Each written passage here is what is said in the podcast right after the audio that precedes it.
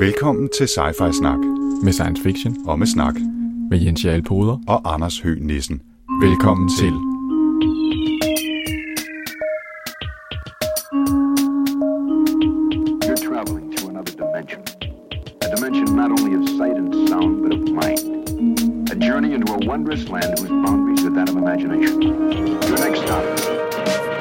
Snak. Skal vi gå i gang? Ja, lad os det. Velkommen til Sci-Fi Snak episode 102.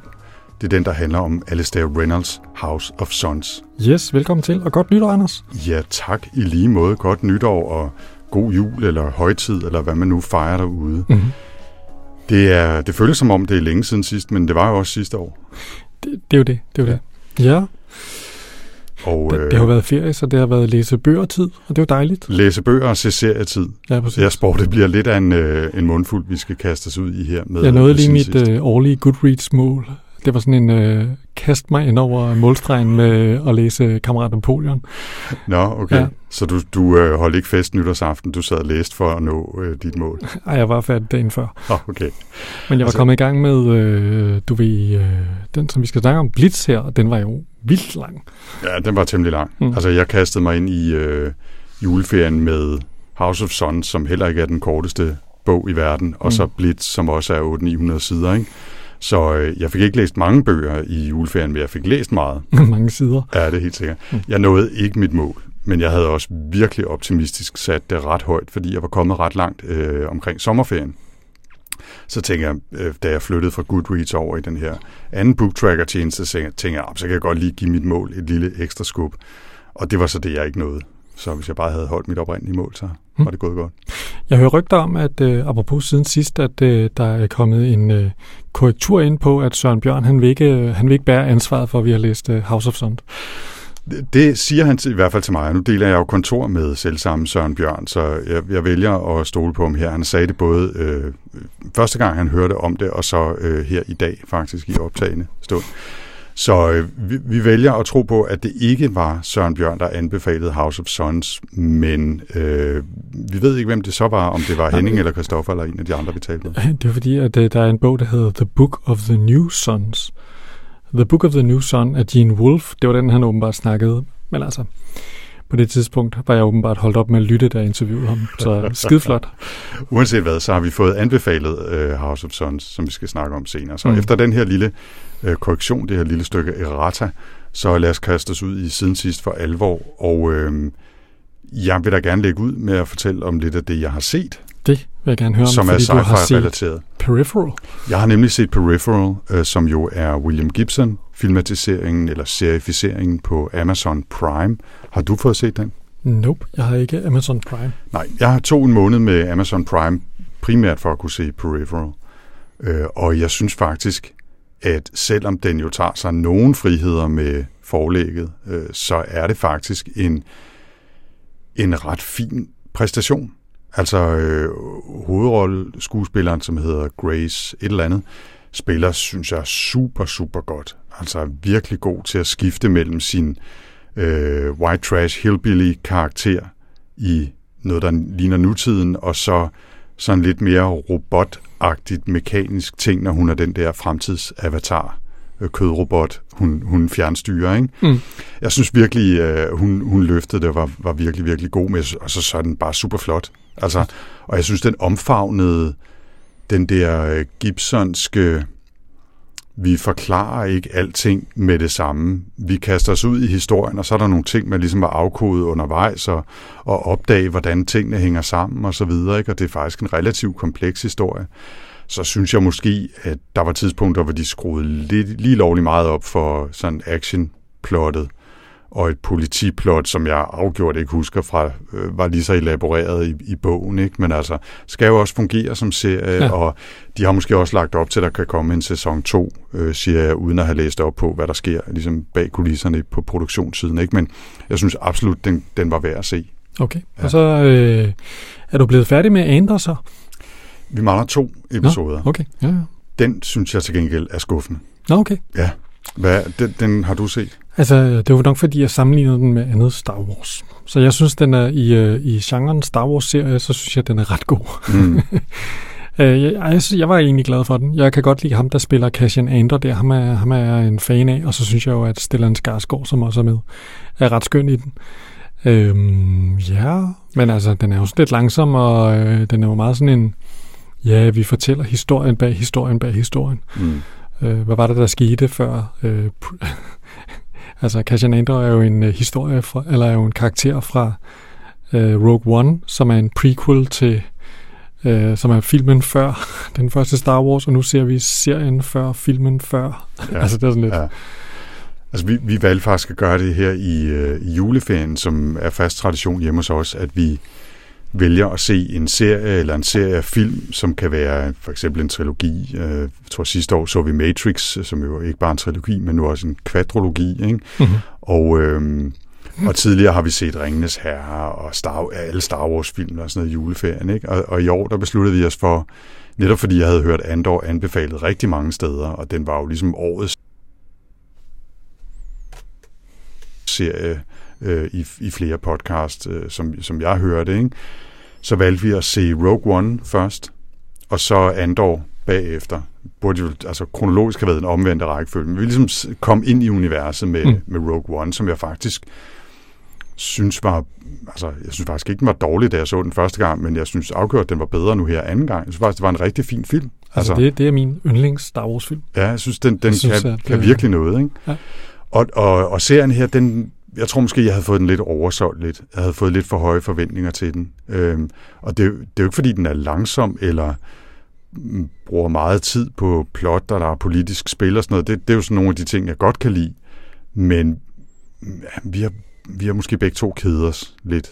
Og sådan lidt, øh, nu er vi kommet hen i de senere afsnit, jeg synes, de der fængselssekvenser er røvkedelige, for nu at sige det, som det er. Altså, jeg synes, jeg kan finde noget i det politiske spil med hvor kommer pengene fra, hvem skal finansiere oprøret og alt sådan noget. Det synes jeg måske er lidt interessant, men mm. al den der tid, de tilbringer det der mærkelige fængsel ude på et hav, en havplanet, som jeg har glemt, hvad hedder, synes jeg faktisk var lidt kedeligt. Mm. Så det, var, det har jeg været lidt skuffet over, men nu skal vi selvfølgelig se de sidste to afsnit, så kan det være, at det, det løfter sig lidt igen. Ikke? Ja, nu må vi se. Vi må se. Men så vil jeg til gengæld måske, før vi forlader helt serierne, vende tilbage til Amazon Prime. Ja. Fordi nu havde vi den jo så en måned efter at have set uh, Peripheral. Og så tænkte jeg, hvad skal man ellers se? Og jeg kiggede lidt rundt og fandt nogle film og lidt, lidt serieværk, jeg tjekkede ud. Og så faldt jeg over den her serie, der hedder Night Sky, som er med øh, J.K. Simmons og Sissy Spacek i hovedrollerne, som et øh, ældre ægtepar, der bor i en lille by i Illinois. Og, øh, og egentlig så ligner det og er faktisk et stykke af vejen et drama om de her to mennesker, som har været gift i mange, mange år. Deres søn begik selvmord for mange år siden. Det er stadigvæk et kæmpe traume for dem. Hendes øh, sådan fysiske helbred er ved at stå af. Hun sidder i kørestol, hun har faldet og slået knæet. Hun kan ikke få taget sig sammen til at genoptræne, og hun spiser ikke nok, og han er måske ved at blive lidt glemsom og smådement og så videre. Og, men de spiller bare så sindssygt godt, at man, altså man glemmer helt, at det skal forestille at være sci-fi. Ja. Men det, der så er sci-fi-elementet i den, og det får man at vide relativt tidligt, så det er ikke nogen kæmpe spoiler, det er, at de nede i en kælder, der har de fundet, altså da de har gravet ud til en kælder, så har de fundet sådan et, øh, et, et stor, øh, nærmest sådan en bunker, som man kan gå ind i, og når man så trykker på en knap, stiller sig en cirkel og trykker på en knap, så bliver man transporteret hen til en anden bunker med et stort udsigtsvindue til en fremmed planet et helt andet sted i universet. Okay. Og den har de haft nede i kælderen, eller i, i jorden, i 20 år, og har jævnligt gået derned og sagt, skal vi gå uh, to the stars? Og så har de ligesom brugt det som et sted, hvor de er gået ned og kigget ud på det her øh, vejret på den fremmede planet, og øh, tre, tre sole, og en helt anden stjernehimmel, og har ligesom indrettet en lille ekstra stue dernede, hvor de er gået ned og kigget ud på, hvad det nu er for en planet og det bliver aldrig rigtig forklaret, hvordan fanden det der hænger sammen. Så dukker der så en, en, øh, en dag en person op i den der stue, som til synligheden er kommet ind fra den fremmede planet, men er et menneske. Hvad fanden sker der? Og så flytter han nærmest ind hos dem, og så udvikler historien sig. Og på mange måder, så er det bare et drama, som fuldstændig kunne have skåret det der science fiction element fra. Men jeg synes, de bruger det rigtig interessant. Og netop fordi der er så meget fokus på spillet mellem det her ægtepar og ham der Jude, som man hedder, der flytter ind, og deres øh, øh, barnebarn, så, så fungerer det virkelig godt som, som drama. Jeg synes, det var en super fed lille serie. Jeg ved ikke helt, om jeg køber ind på at gå til en sæson 2. Følte lidt, der måske gik sådan lidt lost i den på et tidspunkt, at de begyndte at opfinde nogle særheder for ligesom at holde ilden ved lige, ikke? og holde gryden i kog, men, men det, det, burde, det behøvede de faktisk ikke at gøre. Altså, det var, det var fint nok at holde fat i, i den lille historie om de her mennesker, og så den der mystiske ting nede i kælderen, de har. Ikke? Så no. Night Sky på Amazon Prime, en, øh, et meget stille, familiefokuseret sci-fi drama. Okay, det var det som en ret varm anbefaling, vil jeg sige. Ja, jeg vil sige, den, øh, den fik øh, 8, 8 ud af 10 hos mig. Okay. Det er helt sikkert. Altså, min øh, juleferie har jo været temmelig meget i The Shekhay Files. Kan du lige fortælle kort om, hvad det er for et univers? Jo, altså Shekhay File er jo, hvad hedder det, det er sådan et slags øh, britisk MI6 med sådan nogle virkelig mærkelige superhelte. Så øh, det der er Daniel O'Malley's øh, helt store, hvad hedder det, øh, kreativ geni, det er, at han er god til at finde på folk med overnaturlige kræfter, men som ikke er superband. Det er mere sådan nogen, der er, altså min yndlingskarakter for The Rook, The Gestalt, som, hvad hedder det, er øh, en bevidsthed i fire personer. Det er sådan nogle ting, de her mennesker kan. Det er sådan nogle underlige ting. Der er også nogle rigtig underlige ting. Der er en med i den her Blitz, som du nævner, som er hans tredje bog, ikke? som kan fjernsmage Ja, det er rigtigt. Altså, men det er også noget med øh, en, der, altså folk har, kan, kan have evnen til med, altså med kort varsel at gro en tyk pels under fødderne, eller altså de kan øh, også have mere sådan praktiske ting, som at manipulere tyngdekraften, så de kan stå langt op i, i himlen, fordi de har lavet et lokalt tyngdekraftspunkt, så holder dem fokuseret der. Og altså, det er virkelig vidt spænd af meget mærkelige ting, de kan. Ikke? Jeg var også ret vild med ham der, der hvad hedder det, det fra Blitz her igen. Ham der, der kunne, hvad hedder det, øh, forvandle sig til to australske strusser. ja. det var meget underligt. Ja. Nå, men anyways, det er ligesom den her verden, hvor, det, hvor der jo så, altså det de i virkeligheden øh, gør det her, det er, at de beskytter jo øh, Storbritannien mod øh, de overnaturlige manifestationer, som åbenbart sker hele tiden, men vi finder aldrig ud af det, fordi de er sindssygt gode til at holde på hemmelighederne. Mm. Øh, det er et meget kulørt og meget underholdende øh, univers. Øh, The Rook, synes jeg, er lidt af en mester. Så jeg, jeg genlæste The Rook her, øh, yeah, fordi yeah. jeg fik virkelig lyst til at læse den igen, fordi i Blitz, som er den tredje bog i serien her, der, der får vi lov til at opleve øh, en hovedperson, som får øh, manifesteret de her kræfter som voksen, og pludselig kommer ind i hele det her shekhay. Og det er jo ikke sådan, at det er bare sådan en frivillig ting, øh, om du har lyst til at være med eller ej. Hvis du er øh, et væsen med supernaturlige kræfter, så er du basically Shekhays ejendom. Altså mm. det kan du ikke bare sådan undsige dig. Det er sådan, ja, det vil være rigtig godt, hvis du, øh, du kommer med her, og der er sådan lidt underforstået, ja, hvis ikke du vil være med, så er du imod os. ja. Og meget tit er det jo altså børn, ja, de, fordi, de, de, fordi de bliver altså øh, bortadopteret, eller altså bare lagt på trappesten, fordi de er så mærkelige, de der børn, og forældrene ikke kan klare det. Og så har de sådan et netværk af agenter, der holder øje med dem, der dukker mærkelige, øh, fantastiske øh, ting op, og så samler de børnene ind og opdrager dem selv på deres børnehjem og deres skole osv. Så, videre. ja. så hvor vi de to første bøger ligesom har været, der, der er det ligesom været på direktionsgangene i uh, The Shekhay. Vi har, uh, vi har været sammen med Miffany Thomas, uh, som jo er The Rook, hende, der ligesom styrer øh, forsvaret af Storbritannien, ligesom sådan en indrigs forsvarsminister. Øh, så var det altså, så, er det, så oplever man det altså øh, fra Rankin-file her, både i, øh, i nutiden, men også tilbage i 2. verdenskrig, hvor der ligesom er to parallelle historier, der er linket sammen. Mm. Jeg var godt underholdt, men jeg synes ikke, den var lige så god som den første, men jeg synes, han er, han er stadig god til at, at flette nogle fascinerende historier sammen, men han tager godt nok nogle detours, men det, da jeg så genlæste The Rook, så tænker jeg, det gør han fandme også i The Rook. Okay. Og sådan nogle enorme, hvor man bare tænker, hvorfor ham her, øh, i, øh, ham der er, øh, hvad hedder det, i nutiden er øh, The Lord, altså den mandlige overhoved for The Shekhay. Øh, han er jo så en agent i, altså der er han en ung agent i, øh, i hvad hedder det, i Blitz her under 2. verdenskrig. Altså, hvad man ikke får at vide af hans forhistorie, som er fuldstændig ligegyldig okay. altså for fortællingen. Det, det, det, han svælger sig i de der mærkelige... Altså, det er som om, når han får, han får de her idéer, altså, han har meget svært ved at sige, okay, er det vigtigt at få den her detalje med eller ej? Det kommer bare med helt lortet, altså.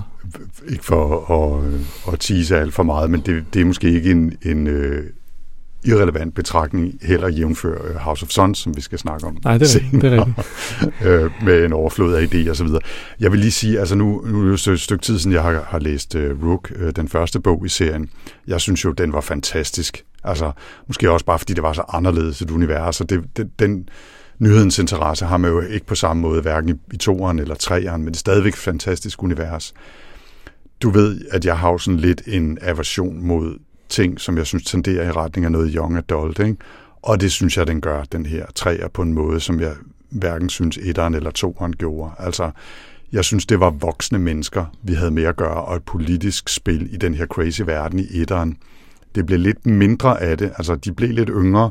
Hovedpersonerne i toeren, som jo øvrigt handler om kampen og senere, øh, hvad hedder det, den, den våbenhvilen, kan man sige, med et, et hollandsk tilsvarende øh, øh, projekt, som bare ikke er overnaturlige egenskaber, men ekstrem form for kropsmanipulation og genetisk manipulation. Ikke? At de får super egenskaber, de her, det her hollandske netværk, som jeg lige nu ikke kan huske, hvad hedder.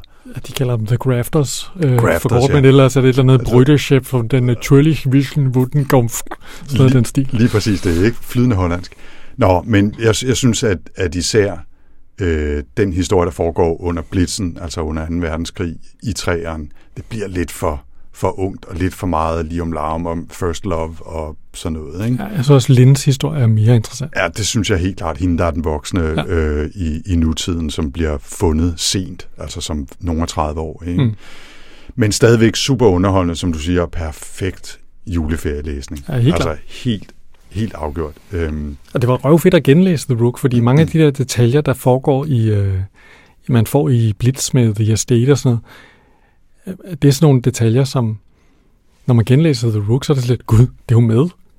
Så det er i virkeligheden ting, der trækker på ting, man allerede har fået at vide, men bare fuldstændig har glemt. mm. Så, så det er meget sejt. Ja. Ja.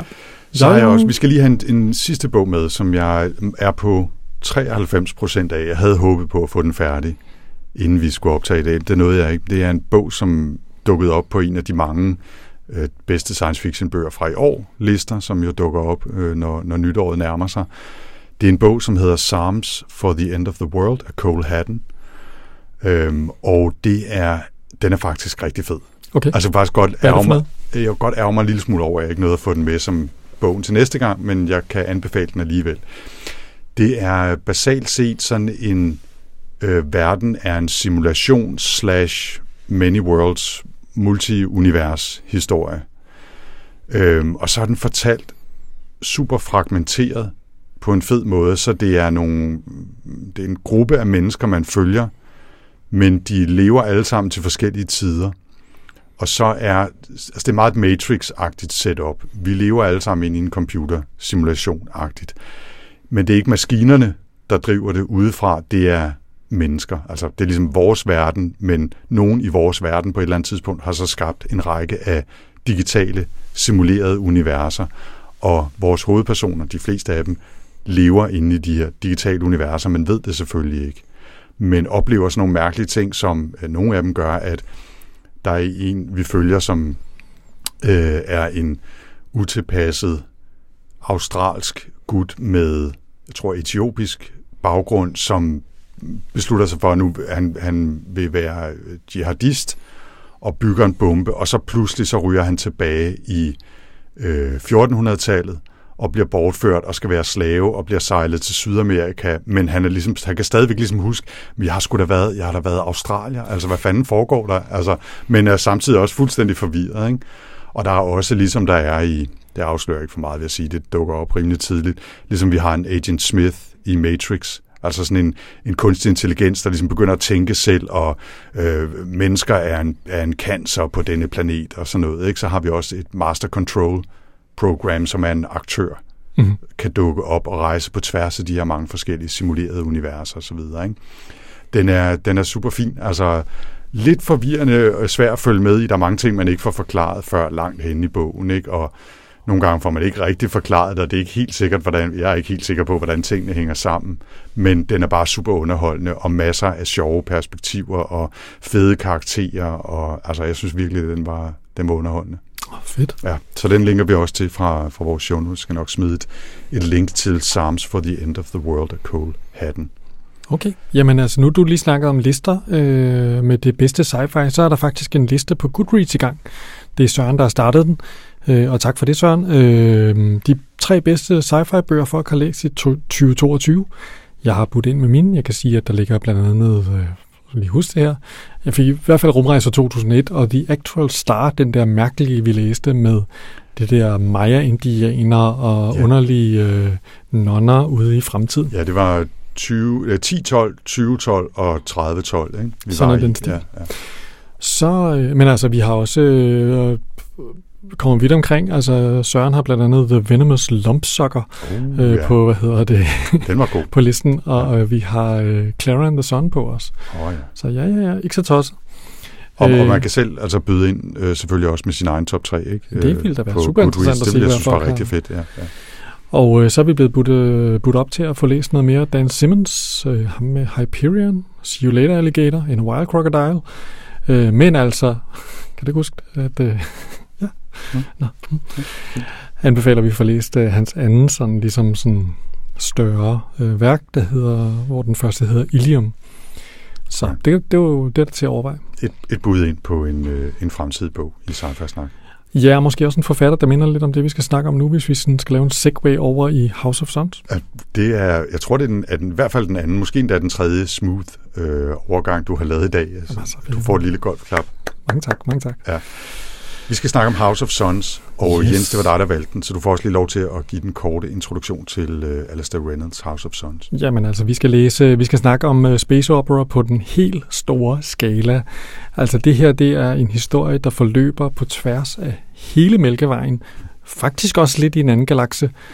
Og vi, øh, vi spænder ligesom et øh, tidsspand på 6 millioner år. Øh, så vi, øh, vi det, det tidligste, vi, det er sådan noget ude i det 30. århundrede-agtigt, mm. og så 6 millioner ude i, i fremtiden. Og, det, og det, som sagt, øh, altså store idéer er der i den her. Øh, der er blandt andet problemer med, at øh, Andromeda-galaksen, selvom man kan måle, at den stadigvæk er der, så kan man ikke se den mere. Øh, jeg, så den, jeg har forlagt min galakse. Har der er nogen, der har, har, set min der er nogen, der har slukket ja. for lyset ja. i Andromeda-galaksen. Og det, der er, det er jo øh, i denne her øh, historie, der følger vi en gruppe af det, der hedder Shatterlings, som er sådan nogle kloner af, øh, ja, det er nogle udødelige kloner. De har levet i alle de her 6 millioner år. Øh, de udødelige kloner af en pige, der hed Abigail Gentian. Hun lever faktisk stadigvæk, fordi hun er en af de her 1000 kloner. Vi får ikke afsløret, hvem det er, men man kan jo gætte. Og de omtaler sig selv som The Gentian Line, eller House of Flowers, og de flyver så rundt og handler og udveksler viden i hele universet. Og så en gang imellem, så mødes de så til sådan en slags jamboree for Gentian Line, hvor de udveksler erfaringer og modificerer deres hukommelser. Problemet er jo, når man bliver meget gammel, så bliver man nødt til ligesom at rydde lidt ud i skabet og glemme nogle ting. Mm. Og det gør de så i sådan en, øh, i sådan en fælles session, Øh, Som er hver 200.000 år cirka, ikke, når ja. galaksen har taget en, en tur rundt. Ja, og det, og det er jo sådan, altså, øh, og sådan er den her bog. Altså, der er hele tiden sådan noget med, så er der gået 50 år, så er der gået 100 år, fordi når de rejser mellem planeterne, så er det jo på relativistisk tid. Og, mm. Man kan ikke flyve hurtigere end lyset det her, så det, det er en stor del af, af, af fortællingen. Ja, bogen ja. handler jo så om, hvad der sker. Mm. Øh, den, lige kort op før et af de her store øh, møder, de skal have. Og vi følger øh, primært tre personer, kan man sige, at bogen er fortalt fra tre forskellige perspektiver. Ja. Vi følger øh, i en tråd den oprindelige Abigail Gentian, da hun er en pige, mm. som dog ganske vist har fået stoppet sin vækst, så hun er faktisk over 30 år øh, i dele af, af, af den fortælling, vi hører, selvom hun stadigvæk fysisk er en lille pige. Ikke? Bor i et mærkeligt, vildt voksende hus, der nærmest fylder en hel planet, mens sin syge mor ligger øh, og er psykotisk øh, i, i et af værelserne et eller andet sted inde i det der hus. Så, før, så har vi øh, så til, øh, to af klonerne her, 6 millioner år efter, som vi også følger, som hver fortæller i forskellige kapitler. Der er Purslane, og der er Campion. Ja, og Campion, og, han er sådan lidt den vilde, sådan lidt rogue type, sådan lidt, øh, og Purslane, hun er sådan den mere, hun er sådan den mere velovervejede. De er jo øh, selvom det bliver der set temmelig skævt til, så er de forelskede hinanden mm. og, øh, og deler liv med hinanden og det er flyver jo rundt lidt, sammen. lidt incestuøst, kan man sige, eftersom de er kloner, og så alligevel ikke. Men, ja, men det er altså, i hvert fald noget, der bliver set skævt til. Ja. Øh, ikke desto mindre, så, så får de lov sådan lidt, hvis, hvis de ikke øh, hvad hedder det, øh, skilter alt for meget med det, kan man sige. Ikke? Ja, jeg tror, det er sådan lidt uh, don't ask policy ja, det, i det, uh, Gentian Line. Det tror jeg også. Udover at øh, der er Gentian lines, så er der jo andre lines. Altså det, da, da Abigail Gentian oprindeligt gjorde det populært, den der idé om at klone sig selv og sende sine kloner ud i universet, så var der andre, der fulgte efter og gjorde det samme, så der er andre lines ja. derude også. Men det er en, en mælkevej, hvor der er mennesker. Altså det er mennesker, der har koloniseret øh, galaksen mere eller mindre. Ja, eller i hvert fald transhumane øh, raser, som er udsprunget af menneskeheden. Ikke? Der, er, der er planeter, hvor det er, vi starter på sådan en planet med kentaurer. Øh, nogle andre planeter, så er det, hvad hedder det, har man udviklet sig til sådan nogle flyvende væsener. Så det er meget sådan, øh, det er meget diverst alligevel. Øhm, så, så på den måde er der masser af sådan nogle Altså, på den måde er det sådan lidt Star Trek-agtigt, ikke? At de er alle sammen sådan lidt menneskeagtige, men, øh, men de har sådan forskellige ja. mods, om ja. man så må sige. Bogen er jo skrevet af Alistair Reynolds, og øh, jeg stiftede bekendtskab med ham for første gang, altså som øh, at jeg læste en, en bog af ham for relativt nylig, da jeg læste Revelation Space, som jeg tror, jeg nævnte i en siden sidst, øh, i en tidligere episode øh, sidste år, som også var lidt altså samme idé, ikke? Altså hard sci-fi, den store galakse, øh, det store lærred derude, øh, historier, der spænder over mange år. Øh, en total øh, til, til tider kaotisk blanding af robotter og AI og kropsmanipulation og øh, lysrejser og fremmede væsener og Dyson-sfære og hele balladen. Ikke? Altså, der bliver virkelig bare smidt hele butikken af troper ind, og så, så rydder, rydder vi godt rundt i gryden. Ikke? Jo. Og sådan er den her også. Mm. Øh, men Alistair Reynolds, han, øh, altså, hvis man lige skal tage et par stikord fra Wikipedia, ikke, så er han faktisk en relativt ung øh, mand, siger jeg, som, som en, der er 50'erne selv. Han er fra 66. Mm. Øh, og så har han virkelig altså, øh, science cred. Altså han har læst fysik og astronomi på universitetet og skrevet en Ph.D. i astrofysik og arbejdet på ESA, altså den europæiske rumorganisation, indtil han så i 2008 øh, sagde op for at blive fuldtidsforfatter. Og han har skrevet en røvfuld af bøger inklusive altså den her fra 2008, tror jeg, vi har fået sagt, House of Sons. Øh, på hans eget site, der skriver han faktisk, der altså, beskriver han sine bøger, øh, sådan relativt kort i stikordsform. Jeg synes bare, at den her beskrivelse var meget sjov. Den lyder sådan her. House of Sons, 6 millioner år ude i fremtiden, kloner, der rejser mellem stjernerne, spændinger mellem mennesker og robotter, og så King Crimson Jokes – og King Crimson, det er jo sådan et prog rock, rock det er svært at sige, prog rock band fra England fra hvad, 70'erne? Altså de, øh, slut, som, slut 60'erne og så frem til 80'erne. Og altså, jeg vil bare sige, hvis der var King Crimson jokes i den her bog, så fangede jeg ingen af dem. Nej, det er vel interesseret af min søn Laurits, som øh, er meget glad for King Crimson. Nå, okay, jamen ja. det kan være, at han skal læse den så, fordi jeg fangede intet af det, har aldrig hørt noget af deres musik. Jeg synes bare, det var meget sjovt. Men det er altså virkelig hard sci-fi. Altså, der er enkelte steder selvfølgelig, hvor han tager sådan nogle friheder, og han skal også ligesom fortælle historien, men som du sagde, der er ikke noget, der hedder faster than light travel. Øh, til gengæld arbejder han virkelig meget med det der, at man kan rejse med nærlyshastighed, og så går der øh, altså 50.000 år ude i universet, men dem, der rejser, oplever måske, der er gået et år. Og så kan det være, at de ovenikøbet ligger dvale halvdelen af det år, så deres sådan subjektive oplevelse er måske, der er gået et par måneder, hvor de har hygget sig på deres rumskib og set nogle film og, og gået i seng sammen, men i virkeligheden er der gået altså 100.000 år ude i galaksen. Ikke? Ja, så kan man sige, at vi er jo altså i en fremtid, fremtid, fremtid, hvor teknologien er ekstremt avanceret. Ja, ikke? det må altså, man sige. Det er sådan noget med, at du øh, smører lidt pasta på øjet, og så, så stopper tiden, og altså, det er sådan rimelig hæftig ja. teknologi, også han beskriver her. Men, men det er sådan det er ikke fantasy på den måde. Jeg havde egentlig troet, den ville være mere fantasy men det var nok fordi, jeg troede, vi skulle læse The Book of the New Sun. Ja. Øh, men, øh, du var forvirret de første 400-500 sider. Så jeg tænkte, der skulle da noget helt der. Hvor er alle elverne? Ja. ja. Øhm. Kom tilbage, Gandalf. Skal vi prøve lige at løbe sådan lidt, altså basically, hvad der sådan sker i ja, den igen? Lad, lad os tage et par nedslag. Altså man kan høre, altså vi følger jo meget på Slane og Campion, øh, og, øh, og, og de er de her 6 millioner år gamle Chatterlings, der flyver rundt i deres rumskibe. Øh, de her rumskibe er mega fede og kan alt muligt, og de er kæmpestore, 50 km lange. Øh, så når, når sådan en øh, Shatterling kommer på besøg på en planet, så er det lidt, yes, yes. Her kommer vi. Her kommer jeg, ikke? Ja, altså, ja. Det er jo typisk sådan, det er et meget sjovt begreb, og, og de, de starter jo på besøg på sådan en planet, hvor de ligesom kommer og handler med den lokale planet, fordi de håber på at kunne få øh, et nyt, nyt skib til, til Campion. Men det de gør, det er, at de jo rejser og udveksler viden. Fordi de her civilisationer, mens de rejser derudad, så civilisationer kommer og går. Og det er sådan et begreb, der er i den her øh, bog, ikke? der er det her turnover, at alle civilisationer, de sådan ligesom går i sig selv igen.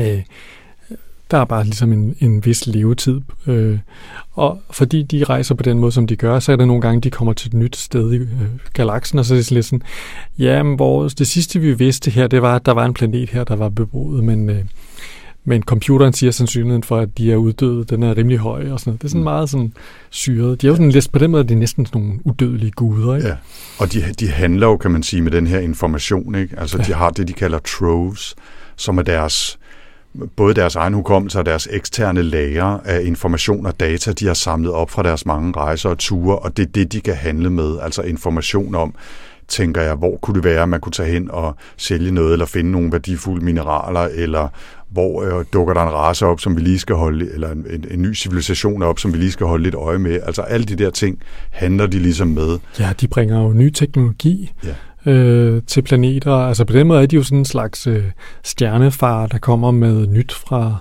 Altså, no, nogle gange, rejsende mark. ja, ja, men nogle gange så kommer de jo med som, altså, til en civilisation, som, som, som er meget bagud i forhold til, til hvor de er henne. Mm. Så det er meget cool. Ja. Nå, men så, hvad hedder det, de er på vej jo til det her øh, topmøde, eller årlige, eller 200.000 årlige, hvad hedder det, øh, familie kom sammen. Familie kommer sammen, ikke? Og ja. der, der er det jo så meningen, at man skal komme til tiden. Øh, og tiden det er sådan plus minus 10 år. Ikke? Altså det der med at komme 50 år for sent, det bliver der set ned på. Det, det, det er man ikke glad for. Øhm, og de er altså de ved allerede nu, de er ved at være for sent på den. Ja, fordi at problemet er Campions skib, øh, som han er så meget glad for, det er noget gammelt noget gammelt noget. Mm. Så de får blandet sig ind i øh, noget øh, skibs, øh, skibs, hvad hedder det, øh, øh, jagt øh, med en øh, mærkelig zombiefyr, der hedder Ateshka, og hvor de ligesom lige viser, altså der får vi ligesom som læser forstået, okay, de her Gentian line, dem fucker man ikke med. Ja, han vil virkelig gerne tage røven på dem, og helst måske øh, have fat i deres rumskibe. Ja, ja, han vil, ja. Han, vil, han vil faktisk bare bortføre dem og kidnappe dem ja. og sådan noget. Men Purslane, Campion har jo bare fuld sucking speed ahead ind i det der. Det skal nok gå, det bliver pisse godt. Og Purslane, som er den smarte af de her to, ikke? hun har jo så tænkt, okay, det kommer nok til at gå dårligt, så mit, hvad hedder det, øh, mit skib, Silver Wings of Morrow, eller sådan et eller andet. Silver Wings of Morning. Silver Wings of Morning. Mm. Øh, jamen altså på forhånd blevet instrueret i, hvad den skal gøre, hvis der sker noget. Så ham der Teska der, han bliver, øh, han bliver øh, grundigt snydt. Han retter ind, ja. Han retter ind. Og der, ikke nok med, at de får ny skib til Campion, får det totalt tunet. Øh, jeg forestiller mig også noget af det der lys, der er under de der biler fra til Hansen. den bliver lige sænket lidt. Sænket og... lidt og spoiler på og sådan noget. ja, ting. Ja, præcis. Ja. Det bliver helt kanon. Så ligger Ateska inde med øh, en, en maskine, øh, hvad hedder det, entitet, eller en robot, eller der findes simpelthen i den her verden, der findes der jo de her øh, en race af intelligente, bevidste maskiner. Øh, machine people. Machine people, som simpelthen, hvad hedder det, øh, er fuldt ud lige så kreative og kloge og på mange måder overlegne i forhold til menneskeheden. Mm. Og der, øh, hvad hedder det, har Teska altså bortført en af dem, en, der hedder Hesperus, og han bliver sådan rimelig vigtig for den her historie. Og, og Campion og Purslane samler ham op, da de ligesom har taget øh, røven tilbage, øh, kan man sige, fra Ateska, så samler de Hesperus op. Ja, og, og de inviterer ham simpelthen ombord som gæst. Til den her familie kom, kom sammen. sammen. Ja, og de ja. glæder sig jo sindssygt meget nu, for det nu har de Hesperus med, og nu gør det slet ikke noget, de kommer 50 år for sent. Mm. det er måske meget godt, de kom for sent, fordi at øh, da de ankommer til det her sted, så er det ikke den store familie reunion, de oplever, så er øh, Gentian Line faldet i et baghold øh, og blevet fuldstændig udslettet nærmest med sådan nogle... Hele det system, de skal mødes på, øh, er bare reduceret til, til støv nærmest. Ja, ikke? altså der, der, de har brugt noget, der hedder homunculus weapons, øh, som åbenbart er sådan noget med at tappe øh, via små øh, ormehuller energi fra sole, og så bare fyre det direkte det er, det er der en god forklaring på. Jeg, jeg er ikke helt sikker på, at jeg helt forstod det. Det er okay. Der er ingen, der, er ingen, der holder det op på det. Nå, men der, så der, nu der er 50 tilbage af de der Gentian Line, og øh, de bliver jagtet, hvad hedder det, af de her farlige, hvad hedder det, bagmænd, som, øh, som, som man ikke rigtig ved, hvem er. Man ved overhovedet ikke, hvem er det dog, der vil angribe dem. Altså, det, det er fuldstændig uhørt. Ja. Øh, og, og i den her flugt her, der bliver Hesperus, han redder dem, men bliver selv, hvad hedder det, øh, dødeligt skadet. Og så søger de tilflugt på en planet, som ja. tager imod med dem, der hedder Nume øh, hvor, de, øh, hvor de tager ned og besøger dem øh, øh, og får, får lov til at bo der, efter at have været udsat for det her frygtelige angreb. Ikke? Ja, de får ligesom samlet resten af Gentian Line, ikke? Og, øh, og, og på den her planet, der er der endnu en af de mange idéer, der er i det her. Der er en... Øh, en transhuman robotentitet, der engang har været menneske, der hedder The Spirit of the Air, som nu er bare sådan en kloster af sådan nogle øh, selvbevægelige computerdele, der i et netværk med hinanden der flyver rundt i, luften. rundt i luften i atmosfæren på den her planet. Ikke? Yes. Øh, og der, der mødes de så, de resterende cirka 50 Gentian Lines, øh, for at finde ud af, hvad fanden gør de nu. De er reduceret fra 1000 til 50. De har været udsat for et, et kolossalt, øh, frygteligt angreb, øh, som de ikke ved, hvem har begået, og de ved ikke, hvorfor det, det er sket. Mm. Øh, de får fat i nogle andre øh, mennesker fra en, en anden linje, som de mistænker for at have spillet en rolle i det her som de så torturerer øh, for at finde ud af, hvad, hvad er det, der er sket. Ikke? Ja, i mellemtiden går der sådan lidt mordet i Orientekspressen på den, ikke? fordi ja, der, der, der begynder at blive slået folk ihjel fra Gentian Line på den her planet, så der er altså stadigvæk nogle af de skumle bagmænd måske. Øh. Så det, det bliver så ligesom, nu handler det om at sige, hvad er det egentlig, der er sket? Siden, at, hvad hedder det, at, at der er nogen, der har sat sig for at udrydde Gentian Line. Og så dukker der også to andre Machine People op. Øh, ja. Cadence og Cascade. Øh, Cascade, som... Ja, nu begynder vi så at bevæge os ud i den sidste del af historien, ikke? Men de siger, at de skal bruge Purslanes rumskib, som er det hurtigste af det, der ligesom er overlevet. Silver Wings of Morning. Ja, for ligesom at redde, hvad hedder det, Hesperus tilbage ja. til Machine People. Mm. Og ja, og så det ender med en kæmpe jagt igennem på tværs af galaksen. Og, ja. altså, det, der, altså det, det, det er virkelig en biljagt på, på steroider. Ikke? Altså der er Silver Wings of Morning, som tager afsted øh, med Cadence og øh, Cascade. Og kan vi sikkert også godt sige øh, Hesperus selvfølgelig ombord, og også Purslane. Og så Campion og øh, en, en flok af de andre øh, Gentians i nogle andre rumskibe på vej efter, øh, mens de alle sammen kæmper om at komme op i nær lyshastighed og på, på vej gennem galaksen, og kan vi regne ud cirka, hvor de er på vej hen. Og man skal også huske at, at bremse på det rigtige tidspunkt, for hvis de andre bremser længe, inden man selv gør, så overskyder man jo med mange, mange millioner kilometer osv. Der er virkelig øh, format over den der, øh, over den der biljagt, ikke? eller rumskibsjagt. Øh, mm. Og så skal vi måske også lige have med, at et vigtigt element i den her historie, øh, det, det er jo øh, Abigail Gentians oprindelige historie fra 3000-tallet ish. Ja, The Golden Hour. Ja, hvor, hvor, hun, øh, hvor hun lever på den her planet, og hvor hun bliver introduceret til det her spil, som hedder Palatial, som jo er sådan et, nærmest et, et rum, hun går ind i, og så merger hendes bevidsthed med nogle af de her kunstige, intelligent skabte spilkarakterers bevidsthed, så hun nærmest selv føler, at hun er prinsesse i en stor historie øh, om en fjendtlig prins og øh, nogle krigere og et slot og alt sådan noget. Ja, det er sådan Skyrim på steroider, ikke? Ja. Øh, og det spiller hun så med den her øh, lille dreng, som er hendes eneste ven. Ja. Så, og, altså, det er jo det er meget interessant, fordi man sidder sådan og tænker, hvorfor skal jeg høre den her historie? Og det kan man så tænke mig over, mens man læser bogen. Jeg er ikke helt sikker på, at jeg har det endelige svar på det. Nej, det tror jeg heller ikke. Jens, sidste gang der introducerede vi jo ideen om, at øh, i stedet for at gennemgå hele bogen slavisk, sådan som vi har gjort måske lidt her i stikord alligevel, men det er en meget lang bog, og, og vi har forsøgt at rise handlingen op sådan i store træk. Men i stedet for at grave meget mere ned i sådan en kronologisk gennemgang, så har vi valgt hver tre nedslag ja. i, øh, i bogen, som vi kan tage sådan lidt på, på skift for at udpege nogle af de elementer, vi har synes, øh, synes har været interessante. Store, små, det kan være handlingselementer, eller karakterer, eller øh, fænomener, eller teknologier, som, øh, som dukker op i bogen. Ikke?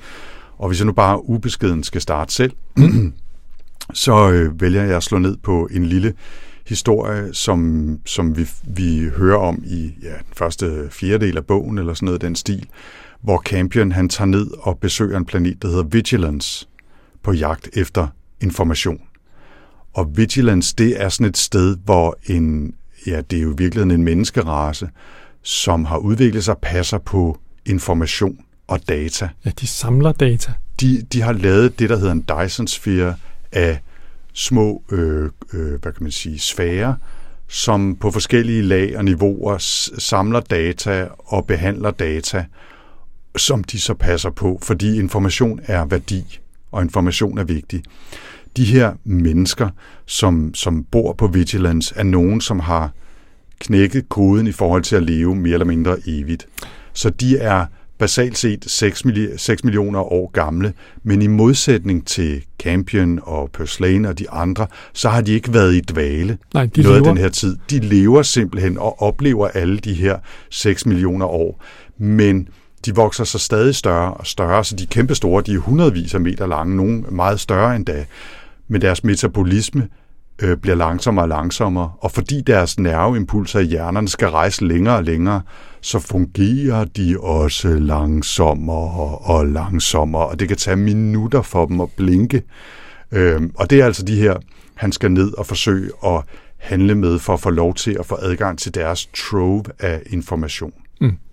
Og så er der altså en ret syret og helt fantastisk øh, sekvens, hvor han for at dele sin trove med dem i sådan et øh, spinkelt forsøg på at give dem lidt, så han måske kan få noget af dem i den her byttehandel med information, så bliver han slugt af en af de her kæmpestore, hundredvis af meter lange øh, væsner, øh, mennesker er det jo, øh, og, og ryger ned igennem spiserøret og tarmsystemet ned i maven, som er der, hvor interfacet er, hvor han kan aflevere sin information og få noget information i dem, og så ryger han så ud af den anden ende, og der sad jeg bare og tænkte, hvad fanden i helvede har du været på, Alistair Reynolds, men det er en helt fantastisk sekvens. Det er super mærkeligt, ja. og, altså, og også hele ideen om den her vigilance, altså, som er sådan en, mm. altså det der viser sig, er jo, at de samler data, som er vigtige øh, til at forstå hele det her problemstilling med The Absence. Mm. Altså det her, at Andromeda-galaksen er, er blevet borte. Er blevet borte, ikke? Og, og de blev jo også ligesom, øh, hvad man kan man sige, det her besøg blev også ligesom kilden til hele den her øh, krise, som Genshin Line kommer ind i, fordi at det, det er i virkeligheden grunden til, at de bliver angrebet, er fordi, at Campion har fået noget forbudt viden, som han ja. ikke skulle have her hos ja. de her. Og det er jo ikke sådan lige til at komme til det her Vigilance. Det er svært at komme på besøg hos dem. De tager ikke imod besøgende sådan bare sådan hele tiden. Og der er noget med, at han venter der i 11 år for ja, overhovedet at komme... Altså for overhovedet at komme... Øh, altså for nogen i tale, der venter han over 6 år. Ja. Og så venter han 11 år mere, efter han ligesom er, er kommet ind, før de ligesom vurderer, at det er okay, vi vil gerne lave en byttehandel. Ikke? Og da han kommer til planeten overhovedet, der, der bliver han sådan lidt angrebet, bare lige for sådan, altså, hvis han kan komme i dem, gennem det angreb, så er han måske værdig til overhovedet at blive vurderet mm. øh, som en potentiel byttehandelspartner. Ikke? Men, men altså, det er sådan lidt, øh, som hvis der kom nogen for altså, at sælge i noget, og så man skød lidt på dem med en maskinkanon først, fordi hvis de kunne undgå det, så kunne det være, at det var nogen, der var værd at handle med. Ja, præcis. Det er en ret fantastisk sekvens, og det er mit første nedslag i, i bogen. Og, og det, er, altså, det, det er virkelig der, og det, det kommer jo ret tidligt i bogen, ikke, hvor man bare så tænker, hvad helvede er det her for en bog? Ikke? Og man tænker virkelig, wow, altså han, han, han holder sig bare ikke tilbage for noget som helst. Og det synes jeg er meget fedt. Min, mm. min scene har måske lidt sådan samme karakter, der er vi også meget sådan tidligt i bogen. Altså, bogen starter jo på den her planet, sådan en vandplanet, øh, med kentaurer. Bum, velkommen til. Ja. Øh, og der, hvad hedder det, der får vi øh, at vide, at øh, Campion, han er jo sådan lidt, han bliver hele tiden sådan lidt straffet lidt, fordi han er lidt for, lidt for hurtig, og lidt for smart, og, øh, og lidt for irriterende for de andre i Genshin Line. Så en af hans øh, opgaver på den her tur rundt i galaksen har været, at han skal have den her Dr. Mennings med, som er sådan en mega irriterende, valagtig skabning, som bor i en tank på hans skib. Dr. Mennings er ekstremt irriterende. Han er sådan, altså virkelig pedantisk og synes, at Altså, han er aldrig tilfreds med noget som helst. Så selvom de gør sig sindssygt umage, så synes han bare, at det hele er redsomt og frygteligt, og han vil virkelig, øh, altså som sådan en, ligesom sådan en virkelig forkælet hotelgæst, der aldrig kan få det godt nok. Som man aldrig rigtig kan slippe af med. Ja, men ja. de kan jo ikke slippe af med ham, fordi han er, altså, de, han er ligesom, de er ligesom blevet påduttet ham. Mm. Nå, anyways, øhm, Dr. Mennings, han er ligesom introduktionen til denne her spænding, som er super vigtig i den her roman, nemlig det her med øh, de levende væseners frygt for maskinerne. Fordi da Hesperus kommer ombord, øh, efter de har været ude og øh, have showdown med Teska om at få et øh, nyt skib, der er Mennings, han er nærmest i panik. Altså, han er, han er sådan en, der, altså, han er sådan anti, anti, anti maskinevæsener. Det er sådan en slags racisme, kan man sige. Ikke? Mm. Det der er, det er jo, de her maskiner, de er sindssygt meget hurtigere, de er sindssygt meget mere intelligente, de, de, kan, t- altså, de kan gøre ting, som ingen mennesker kan. Så på den måde er de jo enormt farlige på en eller anden måde, og man bliver, altså, hvis de vil noget, en, noget skidt, ja, så er man på den.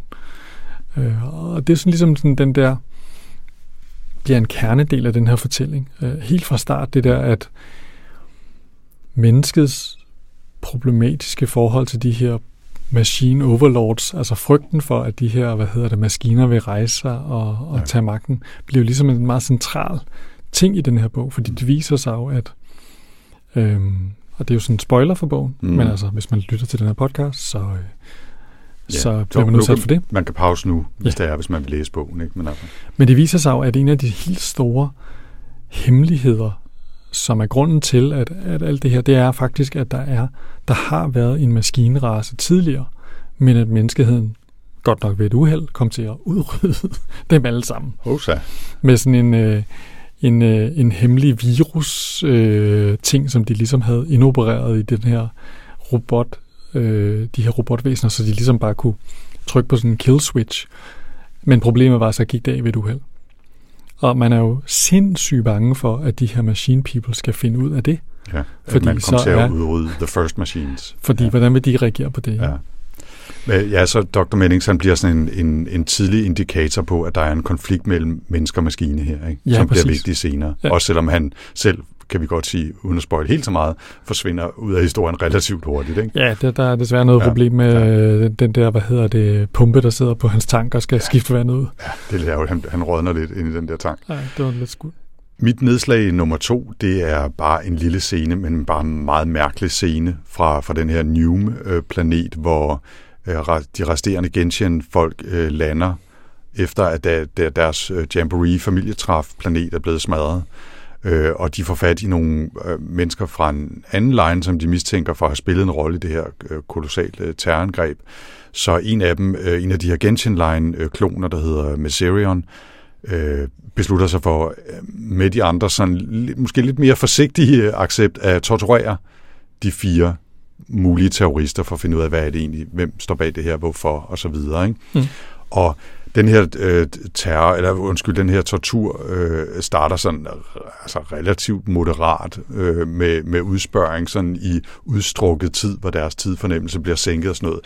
Men det, det der så bare har fået mig til at vælge som scene, det er, at han han udtænker, eller lader Messerion udtænke et virkelig elaboreret, meget, meget mystisk torturscenarie, øh, øh, scenarie, hvor den her person, der hedder Gilte, bliver splittet, altså sådan fra, fra hovedbund til, til tæren, eller til fod, øh, fodsålerne, af sådan nogle øh, glasagtige paneler, skiver. Han bliver simpelthen skåret i skiver oppefra og ned i hundredvis af af ultratynde, millimeter tynde skiver, så man kan sige fra næsetip om til baghovedet, fra, fra, tær, fra tog til hæl, sådan lodret ned gennem kroppen, men han lever stadigvæk videre, og kan stadigvæk ligesom se sig selv være opdelt i den her mærkelige konstellation af glasindpakkede skiver, og så begynder hun at skyde hjerneceller ud i, i ultratynde lag af hans... Altså, det er virkelig, virkelig mærkeligt. Og en helt ekstrem pervers fortænkt, må jeg også sige, måde at torturere nogen på, synes jeg. Altså, jeg, virkelig, jeg har virkelig svært ved at forestille mig, at man ikke kunne finde på noget bedre 6 milliarder år ude i fremtiden. Men altså, det var en scene, som har altså, sat sig slet fast i min rendring, må jeg sige. Så på den måde så har han jo vundet. Jeg husker, der var et år på Ars Electronica i Østrig, øh, som er sådan en kunst- øh, og hvad hedder det, teknologimesse, hvor de havde en elevator, hvor når man kørte op med elevatoren, så viste den sådan skiver af en menneskekrop. Og det er jo noget, de har gjort også. Altså, der er jo folk, der ligesom donerer deres liv til lægevidenskaben, ja. ikke? Og der er jo, jeg tror, det er faktisk en australsk mand, der, der var en af de første, der blev skåret i ultratynde skiver og scannet, som man faktisk også online kan gå ind og se, altså så ligesom bevæge sig op og ned igennem niveauerne af en person mm-hmm. og se, så starter man på ned ved fødderne, ikke? og så, oh, så dukkede fodknoglerne og skinnebensknoglerne pludselig op ja, ja. som sådan nogle pletter inde i, inde i lægen og så videre. Ikke? Men, super fascinerende, men bare virkelig, virkelig mærkelig scene. Ikke? Som Troels Strier sang, jeg har også spist min socialrådgiver, efter at have skåret hende ud i tynde skiver. I sangen Undskyld mor. Uh, tak. tak for det uh, flashback. Ja. Jens, dit andet nedslag? Jamen, øh, jeg vil godt få snakke lidt om det her Palatial-spil, øh, som Abigail Gentian, den her unge pige, som, tidligere bliver, eller som senere bliver til alle de her tusind kloner. Øh, hun spiller med sin ven, som man aldrig finder ud af, hvad hedder, men man ved, at vennen han ender med at være Count Mordax, den, øh, den, ligesom, øh, den onde, øh, vemmelige lord, der hvad hedder det, laver zombier og alle mulige ting i det her eventyrspil. Grunden til, at jeg, jeg, jeg synes, den er vigtig at snakke om, det er, fordi at den er en meget mærkelig del af bogen, fordi man er sådan lidt i tvivl om, hvorfor er den egentlig med? Fordi du siger, at øh, noget af historien handler om Abigail og hendes barndom. Det er også rigtigt, det gør det i starten, men det bliver ret hurtigt mere sådan en fantasy-historie, som kører on the side.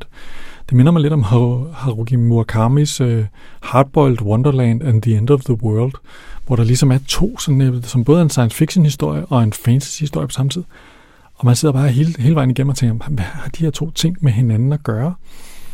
Øh, og det kræver en, en, en del sådan... Øh, fordi det er virkelig sådan en fantasy-historie, hvor den gode prinsesse er under, hvad hedder det, er under belejring fra den her onde greve øh, Mordax, og Mordax har fået lavet sådan nogle robotsoldater. Det her, hvor man begynder at tænke, de der robotsoldater må være sådan en, øh, en metafor for de her machine people, fordi denne her onde troldmand, som hun så må få hjælp af, kan lave denne her modbesværgelse, som slår alle de her maskine, eller alle de her zombier ihjel på samme tid. Så man tænker, det må ligesom være en metafor for den første krig med de her maskinmennesker.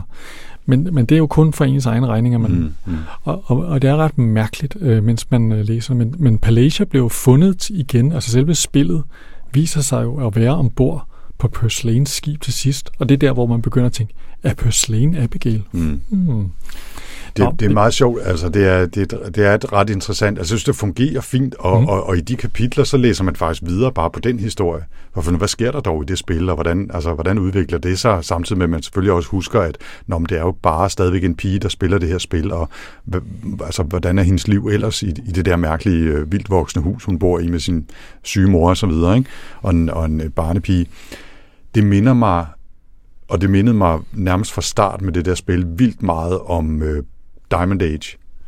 Og den der bog, øh, oh, ja. som, hvad, hvad, var, hvad er det nu, den hedder? Young Ladies, et eller andet øh, Primer. Ikke, ja, Primer, ja, ikke Compendium, men Primer, ja.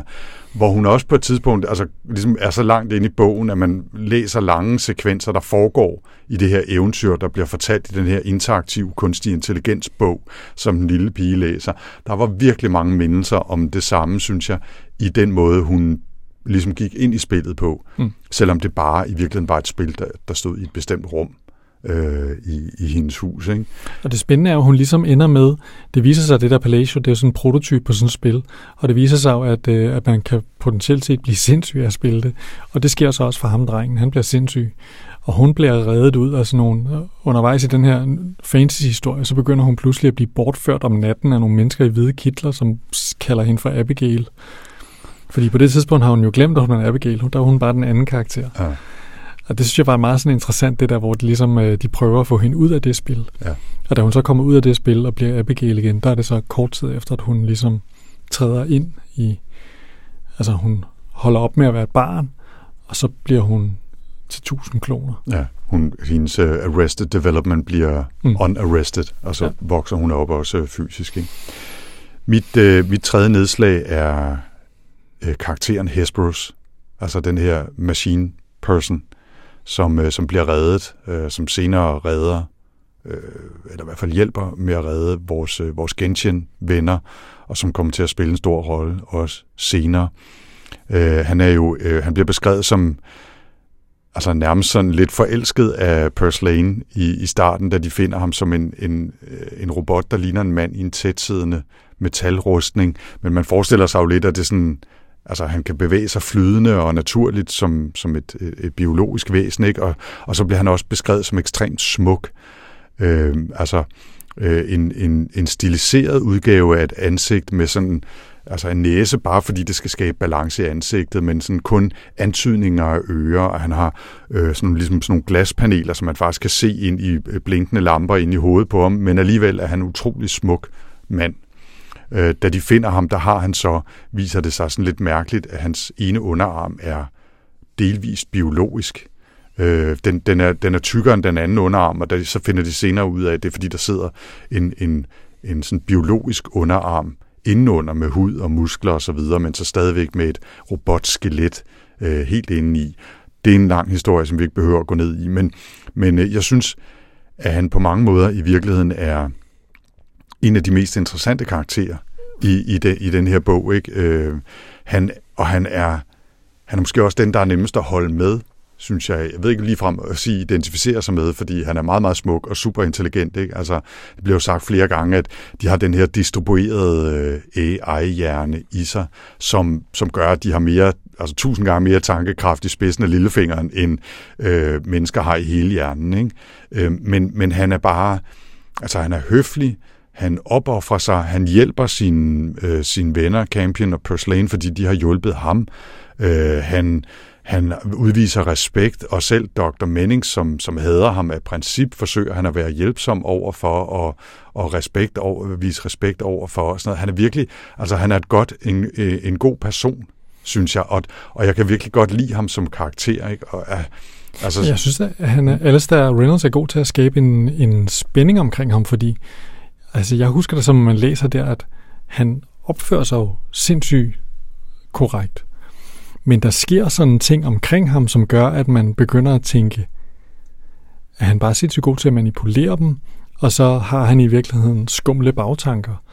Og dem, de der skumle bagtanker, dem, dem blev jeg ved med at tænke, ja. der er et eller andet bag ham her. Er han, kommer der et eller andet twist på et tidspunkt med altså Hesperus? Det, det er meget sjovt, fordi ja, der er, der er den tvivl hele tiden. Ikke? Også fordi øh, mange af personerne udtrykker den, øh, selvfølgelig, især selvfølgelig Dr. Mennings, men også Percy Lane. Er ja, ja, lidt, som jo Dr. Mennings dør ja, under, mens mystiske omstændigheder. de ligger og sover. Ja. Og Hesperus er den eneste, der vågner. Og sådan. Det er sådan jeg, lidt... Jeg, hmm. jeg tror, jeg valgte at tænke, nej, han kan simpelthen ikke gøre, at, at Hesperus er ond på en eller anden måde. Altså, det, det, det, så vil jeg ikke læse den her bog. Altså, fordi jeg, mm. jeg så godt kunne lide ham som karakter. Jeg synes virkelig, han skulle være...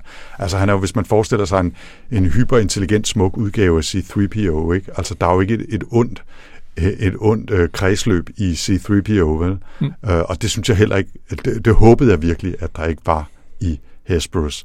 Og han er, han er en kompleks person, og der sker også nogle ting, nu er vi langt inde i spoilerland, ikke? men altså en, en meget, meget vigtig ting, der sker på et tidspunkt, er jo, at Spirit of the Air, den her atmosfærisk distribuerede, superintelligente, transhumane øh, eksistens, smelter ligesom sammen med Hesperus og bliver en del af en ny personlighed inde i den her gyldne kromrobot. Ja, så der hvor at øh, Hesperus er blevet skadet og bliver repareret af Spirit in the Spirit in the Air, ikke Spirit in the Sky, det er en sang. Mm-hmm. Øh, så hvad hedder det? Så tror man jo bare, at Hesperus blev reddet. Men nej, det er faktisk øh, en ny mix-up, mash-up ja. personlighed af de her to ting. Ja.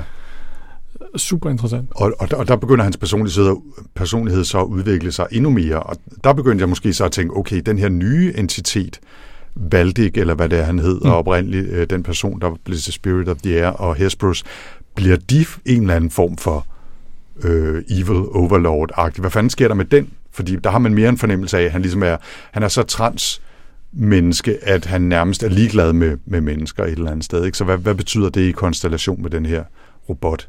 person. Ikke? Men jeg synes virkelig, at Hesbos var en, en super interessant karakter, og også meget mere øh, mangefacetteret, end jeg oplevede nogle af de her kloner som jeg, jeg har læst et par anmeldelser, ikke, hvor, hvor, hvor flere af dem nævner, at jamen det er svært egentlig, hvis ikke der står i bogen, hvem det er, der fortæller i det pågældende kapitel, så er det faktisk lidt svært sådan lige umiddelbart at regne ud, om det, om det er Percy Lane eller Nå, Campion, der ja, fortæller. det hjælper, når det er for, og, og Abigail, for de, har- de har præcis den samme måde at tænke på verden på. Ja. Og jeg ved, det synes jeg måske er trække den lige lovlig langt. Jeg synes godt, man kunne kende forskel på dem, ikke? men de er meget de mindre mangefacetterede og lidt mere tegneserieagtige, end jeg synes Hesperus er. Men det, det kan være smag og behag. Jeg synes i hvert fald bare, at han var en spændende karakter at, at være at slå ned i. Ikke? Jeg var en stor fan af på Slane, hende synes jeg var ret skøn. Ja, hun kan noget. Øhm, men i lydbogen der, der, der skifter fortælleren jo så også lidt øh, fra en mandeagtig stemme til en kvindestemme. Og, Ja, så det, det, det hjælper lidt, vil jeg sige. hint. Hvad er dit tredje nedslag? Jamen, altså, jeg ved ikke, om der er, det er et meget stort nedslag, men jeg synes bare, det er super fascinerende den her del med tid og skala i den her øh, bog. Ikke? Altså, altså det her med, at man læser noget, og så er der gået 10.000 år. Øh, altså det, det er en meget interessant tanke. Altså, jeg kan ikke huske, at jeg sådan rigtig har læst noget andet, hvor at tiden bliver brugt på denne her måde. Altså, det her med, at det ligesom er en ting, at vi når hele galaksen rundt på 200.000 år, og Nå, så, øh, så skal vi afsted her, så er der lige gået 100 år, øh, så ventede jeg lige 11 år. Øh. Altså, den der manipulation af tiden, det synes jeg var ekstremt fascinerende. Øhm, og det skabte en ret speciel fortælling. Altså, og det, den her verden, han har lavet her, altså det er virkelig med den store widescreen space opera øh, øh, altså IMAX det hele, altså det er virkelig stort, ikke? Altså det er sådan på, jeg sad sådan lidt og tænkte over, hvad, hvad er det for nogle fortællinger, det minder mig om, ikke? Altså det er lidt ligesom sådan, det har samme sådan scope som øh, Dune og altså sådan hele serien af Frank Herbert, ikke? Og Culture-serien øh, sad jeg og tænkte ja, meget Culture over. kunne man Ian også tage frem, ikke? Jeg ja. tænker også, altså Foundation, altså det der med, det er bare ligesom er så kæmpe, mm. det vi fortæller om. Ikke? Jeg synes, det der greb der, og lad det være de her Methusalem lines mennesker, kloner, shadowlings, der, der hvad hedder det, lever de her tilværelser, hvor de sådan er nogle evige rejsende rundt i galaksen. Det, det synes jeg var ekstremt fascinerende og meget unikt. Mm. Øhm, Ja, det er jo virkelig altså 6 millioner år gamle hovedpersoner, ikke? ja, Og det kan godt være, at man nogle gange er i nogle andre øh, rumserier eller science fiction universer, hvor vi er langt ude i fremtiden, eller folk kan leve lang tid eller et eller andet.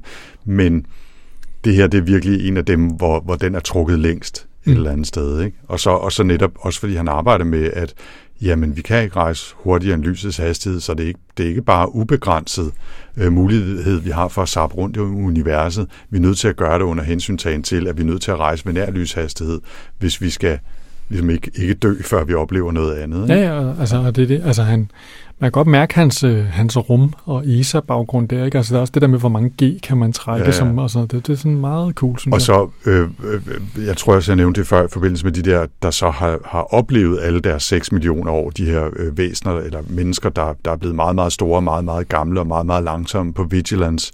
At De siger jo på et tidspunkt, jamen det kan godt være, at I er 6 millioner år gamle i Gentian liner og de andre liner, men I, I har jo ikke oplevet 6 millioner Nej, nej. år. Som bookworms, der I- går igennem The Book of History. Ja, præcis, hvor ja. Vi har oplevet og læst hele historiens bog et eller andet sted. Ikke? Og det var også meget sjovt, den der øh, konstellation. Ikke? Altså. Mm. Er man så i virkeligheden 6 millioner år gammel, hvis ens subjektivt oplevede tid måske er en menneskealder. Ikke?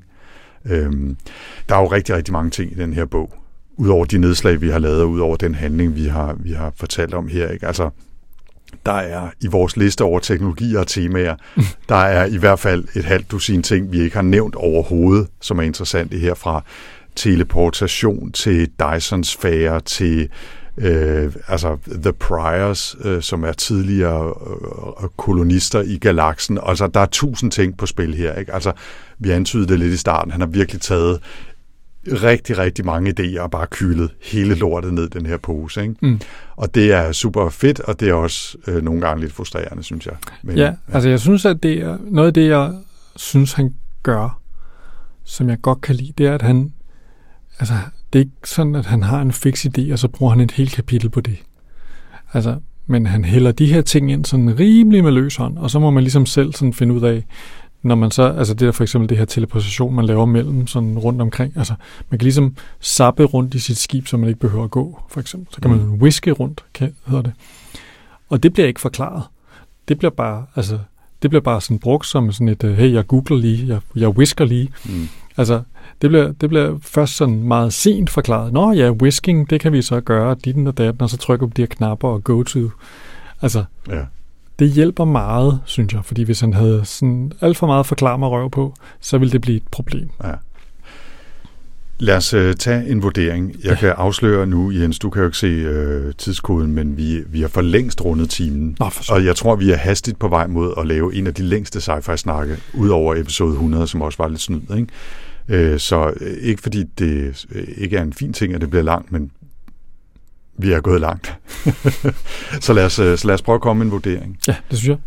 Jamen, øh, jeg har simpelthen, øh, vi, jeg, vi snakkede om, at, øh, at øh, jeg har skulle skrive tre bøger, en af de bedste sci-fi, jeg læste i 2022, og det her, det er en af dem, jeg har givet den fem stjerner. Jeg synes, det var røv fedt at læse den her. Altså, den er skør og skæv og wonky og mærkelig, men den, den gjorde det på den, en charmerende, sjov og mærkelig og underlig måde, som jeg synes var ret fedt. Mm.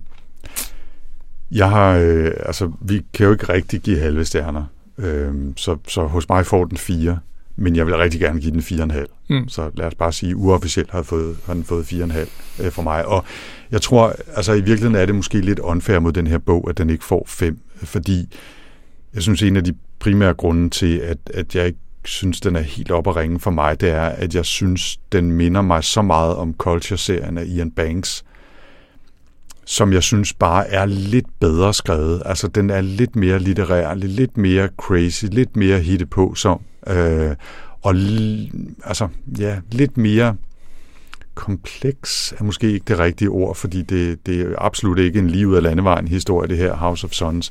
Jeg synes bare, at Culture-serien kan lidt mere som litteratur, end, end House of Sons kan. Mm. Men, øh, men jeg synes, at den var super fed, og, og øh, i modsætning til Revelation Space, som jeg synes blev altså unødvendigt lang, så synes jeg House of Sons lidt bedre håndteret, at det var en lang bog.